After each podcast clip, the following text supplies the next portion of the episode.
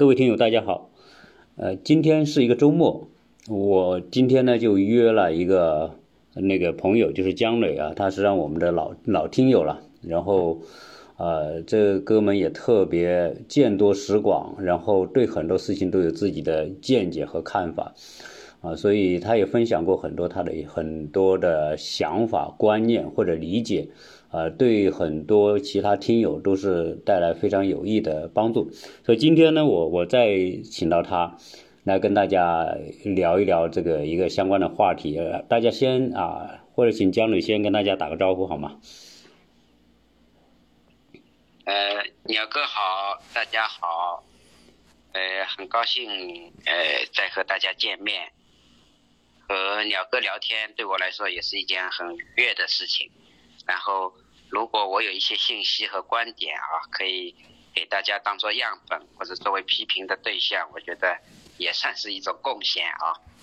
好，谢谢。嗯，呃，因为姜磊他他是一直做在在宁波那边，我们都知道浙江宁波都是在一些外贸出口这一块是做的特别好，企业特别多，他是其中的一个。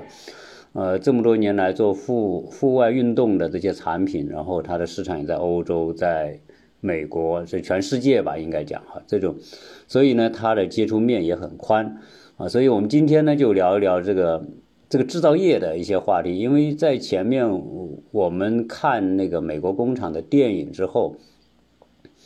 呃，就有很多的感想啊，就我就专门呃聊了一期节目，是关于这个对美国工厂这个电影反映出来一些问题的一些思考和看法。呃，当然这个姜磊比我更有发言权，因为他一直在这个行业做啊，既是做贸易又做国内的制造，所以啊，电影里面反映的那些问题啊，或者一些冲突啊，或者这些东西方在一些磨合过程当中的一些一些情况。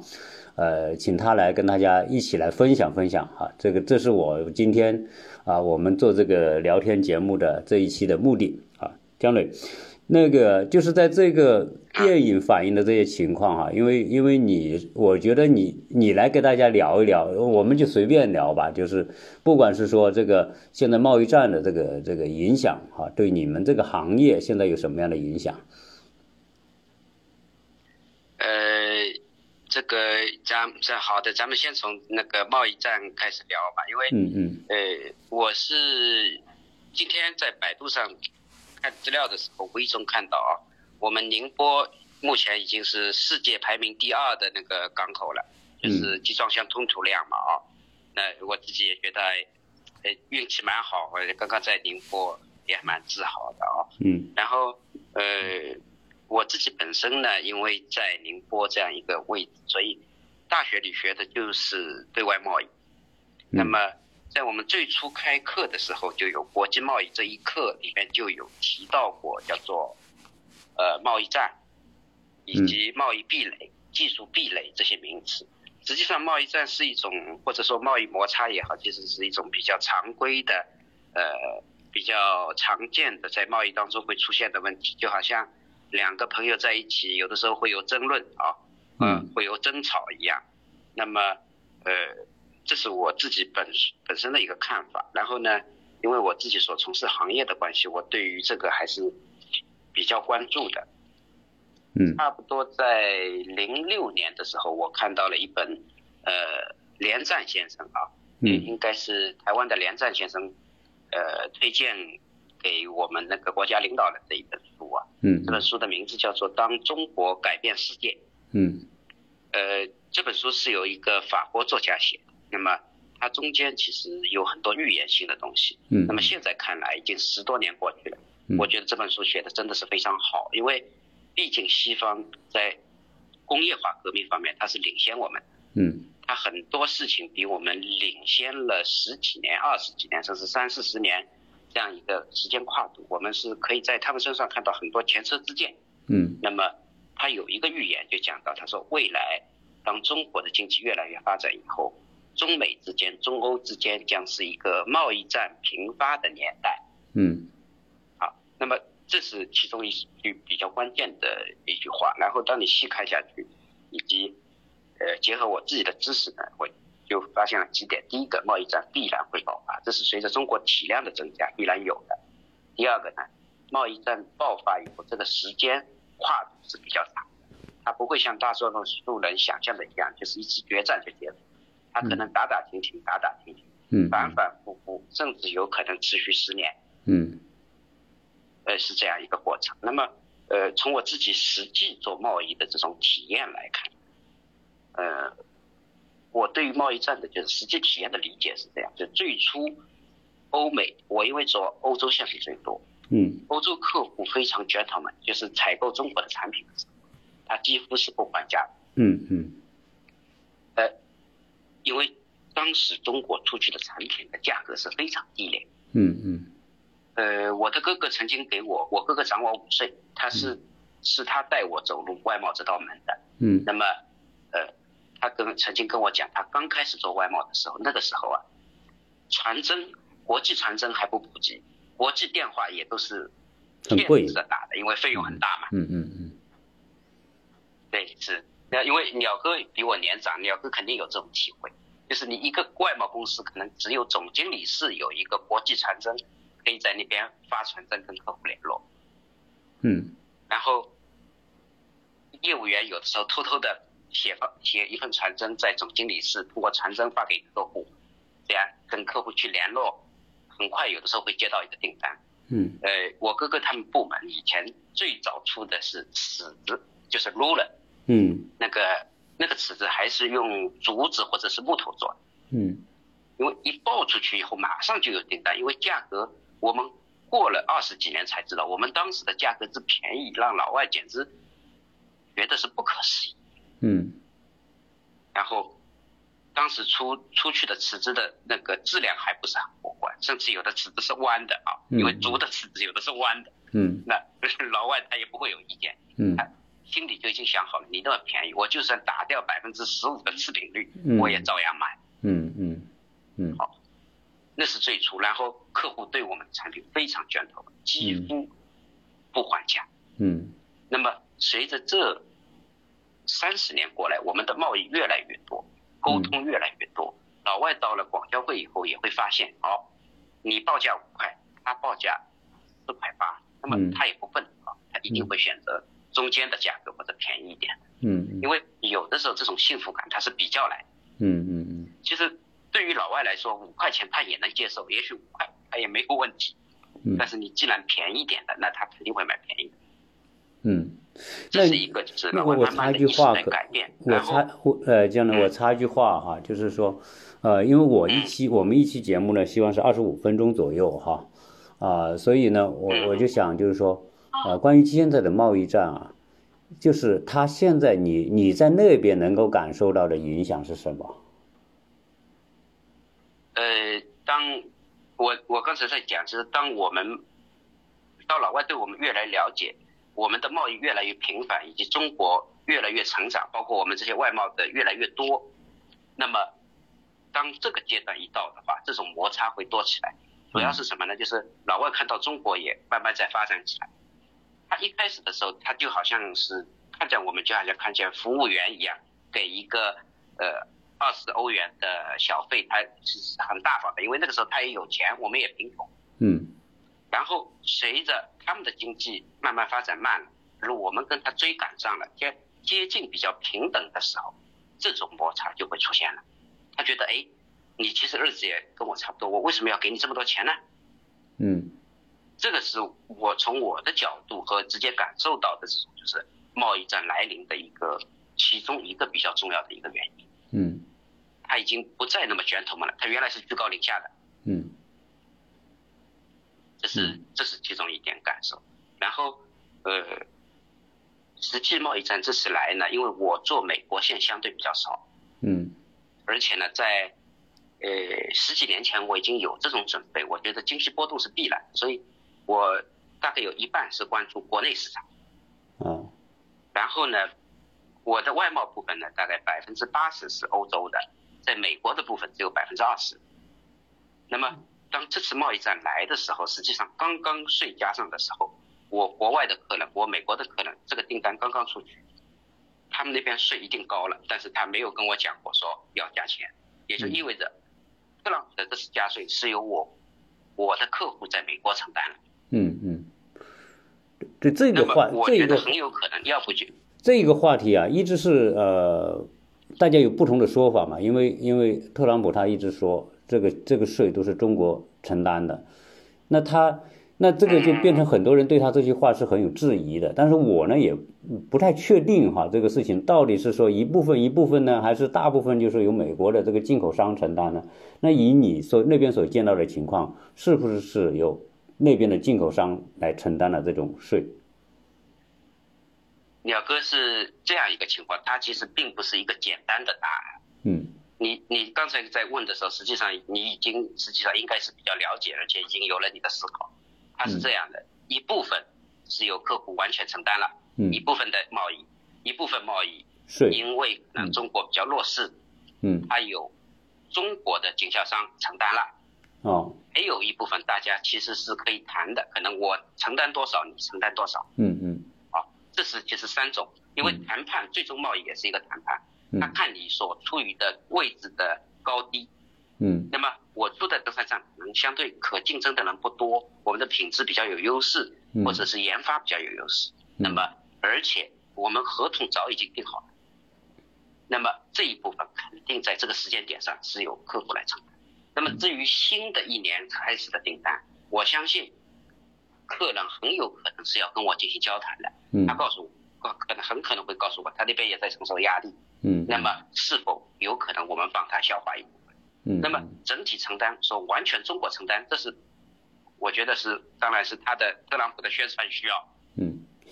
就是我觉得很简单，如果是如果是如果是全部由中国的企业来承担，那意味着中国企业它肯定是没有没有盈利的可能嘛？你百分之二三十的是，那如果是如果是这种情况之下，中国的这个对这个出口就就没办法往下走了吧？不一定，因为我有一直有在问，因为我有注意到，呃，欧洲东欧的一些其实工厂也开始呃在上来。包括东南亚的也在上来，非洲在上来。我经常会问我的一些老客户关系很好的，比如说我问我加拿大的客户，嗯我说中国的产品是不是已经有可替代的国家的产品来替代我们，价格比我们优惠？他告诉我们，中国产品还有很大的价格优势。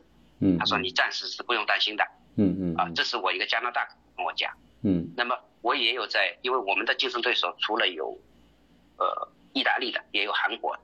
那我也会问我的德国客户，我说，哎，意大利其实离你很近，你为什么不问意大利采购？那么我的是否还有一定的优势？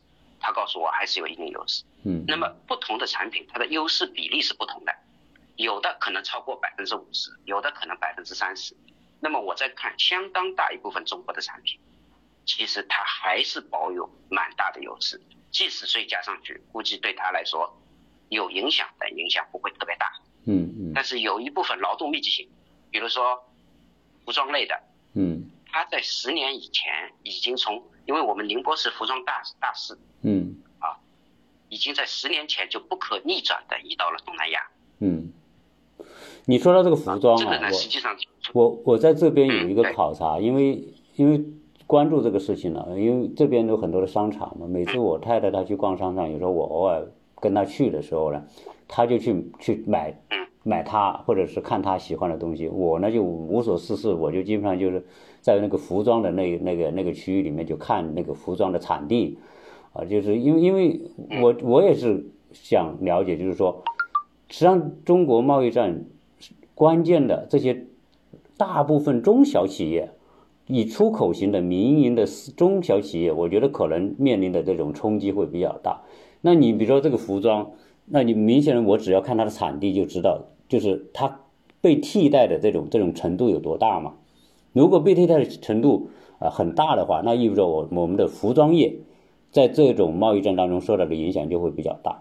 那我就看的情况是这样，呃，就是我在这边看到的，你你是蛮有蛮有观察力，你你是蛮有观察力的。其实我也有一个观察啊，而且是长时期的观察。嗯，首先其实。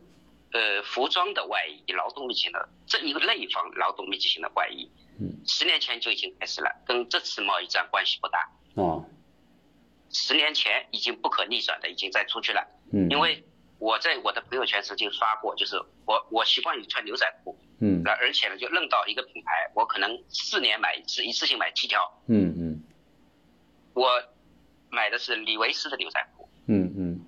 呃，两年前我买到七条，打打特价的时候买到七条，嗯。然后七条不同的款，我看它标，居然没有一个是中国的，基本上来自啊马来西亚、嗯。越南、嗯。泰国、印尼、嗯。乌拉圭，嗯。甚至还有土耳其，嗯。里面已经一条中国产都没有了。嗯。以前我买的时候，基本上我我因为一个品牌其实已经穿了十几年了，嗯十年前我穿的时候至少有三个可能是中国产地的，嗯。这是一个，但是它跟这次贸易战没关系，因为随着中国人工越来越会，它嗯。其实移到东南亚是正常的。这个是因为克尔来中国，他讲的一句话，嗯，嗯，这是因为默克尔这次来中国讲了一句话，啊。讲的非常好，嗯嗯嗯。讲的非常好。他讲中国有它发展的权利，嗯。接下去部分行业的发展权利可能会转交接给越南或者泰国更加贫穷的国家，嗯它是有一个像接力棒一个交接的过程的。嗯嗯嗯那么它只是这一个劳动密集型的行业移出去了，包括可能做包的、做帐篷、呃做鞋的移出去了。嗯但是中国是一个巨大的体量的一个工业环节，它是完全被替代，是现在还没不能找到这么大一个呃这么大的一个经济体来完全替代中国的全行业，是这么个情况。那个我哎你说我我是说呃，等于说这种非常啊、在比较优势上，就是能够被那些东南亚国家或者其他国家替代。实际上呢，这个是在很早之前就已经开始出现转移的情况，可能现在这个贸易战会加速这个行业的一部分的转移。那那个，因为我在看这些产地的时候啊，我就看到，呃，非常多的中东国家都有，包括约旦这种啊，巴基斯坦或者是这一类的这些这些国家的这个产地啊，包括孟加拉啊什么的，呃，中国的呢，确实服装这一块呢，就是比例上真的少很多。但这个以前我也留意这个事情，在很多年以前倒不至于少到这个程度，但现在呢，确实确实少了很多。那这个这个对于这种鸟鸟哥，这个嗯对于这种，就是说它的产对产业链的这种依赖或者依存程度不是那么高的。实际上，我一直觉得哈，就是说这些低端制造业移出去，随着中国的成本、企业的成本增加，这是一定的，因为大家都会寻找比较优势。所以我我也留意这个越南、广东的很多企业。不管是什么台资什么很多，特别台资企业很多就转到越南去了，因为那边成本优势大很多，而且呢，它可能搬一个工厂带来的成本损失也不是那么大，所以这种呢很多就就搬走了。真正可能现在你刚才讲的还有优势的那个行业，除了这个之外，可能更大的是因为一个一个供应链或者产业链系统，它的替代过程相对会比较慢的这个行业，可能。大家还能够坚持得住，是不是这种情况？呃，这是一个其中比较重要的因素，这是一个。那么另外一个呢，就是说，实际上全球对于服装的需求量是很大的，嗯，它并不是一个或者两个这种小的国家能够完全替代替代得了中国的，嗯，呃，这个实际上，呃呃，从就是容量上也是也是一个其中的蛮重要的因素。然后呢，就是我本身我自身认为，这其实就是一个发展带来的必然结果。它其实某种程度上就是好事情，说明中国也开始挑着活干了。嗯嗯。哎，挑活干了，就不是什么呃呃廉价的活我都干，我也我也要干一些舒服一点的、爽一点的、挣钱多一点的活了。对，它会是一个这么过程，因为最早是美国挑活干，把不要干的活给了中国。哎，那个讲讲到这个工厂这个事情啊，呃，讲到这个工厂这个事情啊，就是说现在在这种环境之下，因为原来国内这个工厂面临着多方面的经营压力嘛，那现在这方面会不会有有所一些政策调整来来来缓解这种面临的压力？包括比如说劳动法的执行啊，或者是什么？因为我我我可能我个人能有感触的就是，这个劳动法对对人的观念改变很大，特别对我们的这个工人这个层面和劳资关系的转变很大。不知道现在这个情况会不会有所缓解，或者是说在执行的这个程度方面呢，会不会照顾一下这些企这些这些我们说的这些企业家面临的这种压力？这个是有存在的。其实，呃，你刚才有讲到，当时很多台湾商移到东南亚，其中一个原因就是当时我们的那个劳动法颁布，我们新的劳动法实际上是超前的。嗯嗯，超前很多。我们后来财政部长楼继伟也，呃，也也几次提到过，就是其实我们可能存在蛮大的超前。这个超前体现了两个，就刚才我们讲到一个美国工厂。嗯，咱们共产党确实是镰刀加上榔头，它是很大程度是代表工人阶级的。嗯，所以他会把这个，他希望工人阶级过得好，也希望工人阶级认可我们共产党，所以他会把这些利益考虑到，并且超前的颁布。啊，那么我我注意到，其实任何一个法律颁布的时候，你说一定是很适时适地的，是不可能，或者有的时候有点超前，或者有的时候有点延后。嗯，这是必然。嗯。所以，当他颁布以后，很多台湾台商认为这个法太超前，嗯，受不了，所以他们走。但是我心里呢，我觉得，其实我也难受，嗯，其实很多东西对于办企业的人压力就一下子大了很多，嗯。但是我是在想，就要接受这个现实，那一定会有超前或者延后，嗯嗯。好，那么劳动法就是这样一条下来，然后在整体劳动法因为超前的情况下，真正的执行者呢，在他许可的范围。它其实也会有一定的条件进行，比如说很多罚款，它可能是两两千到两万，那么它可能往低了靠了。嗯嗯。那这个实际上是在一种法律的操作层面，包括现在我们经济不好了，那么国家会给我们很多各种各样的补贴。嗯。包括对于劳动法执行方面，对于一些相对比较软性的，它也会更加能够顾全到企业这方面的利益。嗯嗯。是这样的。是，因为这这是我觉得这是一个可调节的东西，而且这个在这种环境之下，对他调节对大家是一种特别重要的心理安慰。是的，是的。然后，呃，这一点上，其实有的时候我们跟那个美国工厂其实在对比啊。嗯。那么我们有看到，其实我我经常也有跟朋友讨论这方面的，呃，劳动法，包括劳资关系啊这些。我们有关注到一个很有意思的情况，就是中国在整体发展过程当中，实际上是在社会主义的基础上不断加入资本主义里面，其实活性很大的、很优点的制度，把它吸取进来了。它其实已经不再是单纯的最早的那种所谓社会主义，它是我们把它称为有中国特色的社会主义嘛，对吧？嗯嗯嗯。然后西方的资本主义呢，其实也在不停的学习社会主义。嗯，德国是最明显的。德国实际上是西方阵营里面最好的国家之一。嗯，它是基本上是属于我们我们有的时候称之为更像社会主义，它的福利是非常好的。嗯，它里面有很多国营的工厂。啊，然后你会发现美国的这次美国工厂里面提到的美国汽车工会，它的某些做法其实很像是社会主义或者是共产党的一些就是。做法，甚至有的时候看过去比社会主义还要社会主义。嗯，这其实就是一种互相学习。嗯，当然，我觉得美国工会有的时候会做过度的时候。嗯，但是我认为这个是正常的。其实任何事情发生，它不是一把刚刚掐到七寸，位置非常到位。嗯，总是会或左或右，就像价值和价格一样，它在整体规律上它是上下波动的，它不可能是一条线的。嗯，那么当工会的力量过于大的时候，资本家很难受。难受到不得不关门关掉。对。那么当资本家过分的时候，实际上工人会很难受，他会起来反抗。嗯嗯嗯。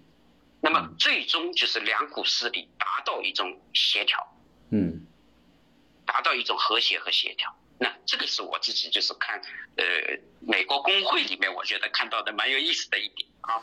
如果你要看到美国工美美国工厂这个电影的时候呢，可能国内的企业家们会感觉到比较幸运，是吧？因为最少在国内没有像美国那样的工会，那那那种那种工会，实际上它它也不是说你说是一个什么什么意识形态什么主义的问题，它实际上就是一个团体和一一一些散户组成一个一个团体，然后跟。势力更强大的资本家做斗争的一种工具或者方式，啊，你他他能够团结就是力量，对他啊，那他团结就是力量啊。那工人当然是支持这个工会的嘛，因为但是工会实际上变相的演演变成另外一种模式的势力，而且这种他势力过于强大之后，加上这个法律是倾向于保护工会的，那这个时候当然就是变得，实际上你你说这些美国的制造业当初这这个是正常，对，就是表哥这个是正常，就是我有跟我的工人接触的时候，嗯，他们有的时候一个人的诉求没法。没法满足的时候，他会叫上几个工友一起跟我来谈。嗯，那么他们对于这个诉求的尺度的衡量呢，有的时候是不准的，有的时候是过度的。是是是，有的时候是偏低的，它永远会有一个上下波动的过程。那么最终我们通过比如说合适的管理和充分的交通呃沟通，让它处于一个合理的度上。那么它有可能会存在这三年你可能核算了，或者这两年资本家可能核算。那最终完全背离，这个是路是走不长的。嗯嗯嗯，所以对这个，这是我自己就是办工厂的一点感受。是，实际上那个你说美国制造业它现在的衰退啊，当然是很多因素造成的。嗯，这个这个是个经济学去学家去探讨的问题。但事实上呢，它其中美国的这这个工人群体的这种变化啊。可能也是导致它这个制造业它没有竞争力的一个原因。但是有些东西是不是工人的错，也不是美国产业的错，因为全球化之后，大家就在比较优势当中去调整嘛。那你，你你现在美国这种东西，美国实际上呢，它是水就等于水涨船高的一个概念。它它在七八十年代，实际上它的收入已经不低了，在发达国家里面，我的印象当中，八九十年代。人家就是一年收入就是两三万美金的那个，那到现在为止也没有涨多少嘛，相相比之下，但是那个总体来说，它它已经是在一个很高的一个水平了。那你人家一个新兴国家随便怎么起来，那就是你的十分之一的这个这个成本，所以这个这个外流不是这个不是美国制造业产业的问题，是全球分工它必然会有这么一种自然的调整。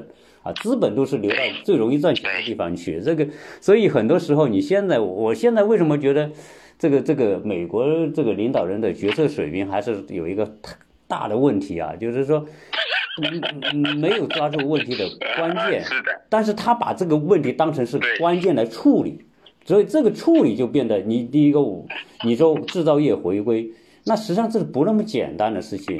你高端制造业有可能你能回归一部分。但是你低端制造业，你都提都不用提了，你提就是一种这种不符不合时宜的一种东西。嗯，这个我是怎么看的呢，鸟哥啊？嗯。呃，第一个就是你把那个制造业外流这个是作为一个你认为是一个比较复杂的问题，我我我是蛮认可的。其实它不是只能找到一个单一的答案啊，资本会会外流到中国。那呃，然后呢？讲到，比如说特朗普经常会说让美国重新伟大起来，或者，嗯，这这一点呢，就是，呃，你的这个说法其实实际上实质上就是对的，但是，呃，他需要做一些姿态，嗯，他需要说一些这样的话，他有的时候是装装样子，嗯，因为政治它是实际上是需要一个完整的手段，嗯，那他不仅仅是每天像你一样实话实说就可以了，嗯嗯嗯。我相信特朗普作为一个资本家，他其实心里也是知道，这种资本流到中国去，机会变成到中国，中国变成到越南，实际上就是默克尔讲的，每个人都有发展的权利。我觉得特朗普不可能蠢到这个程度，嗯，他只是为了自己国家的利益强词夺理，嗯实际上举个很简单的例子，就好像那个呃，我是特朗普家里，那个我我我打断一下你啊。因为我这个三十分钟到了，所以我们停一下之后，我们再另外开一开一期继续聊，好吗？好好的。好，呃，各位听友，我们就这一集呢就先聊到这里，然后我们啊下一期大家呃继续继续聊这个话题，谢谢大家收听。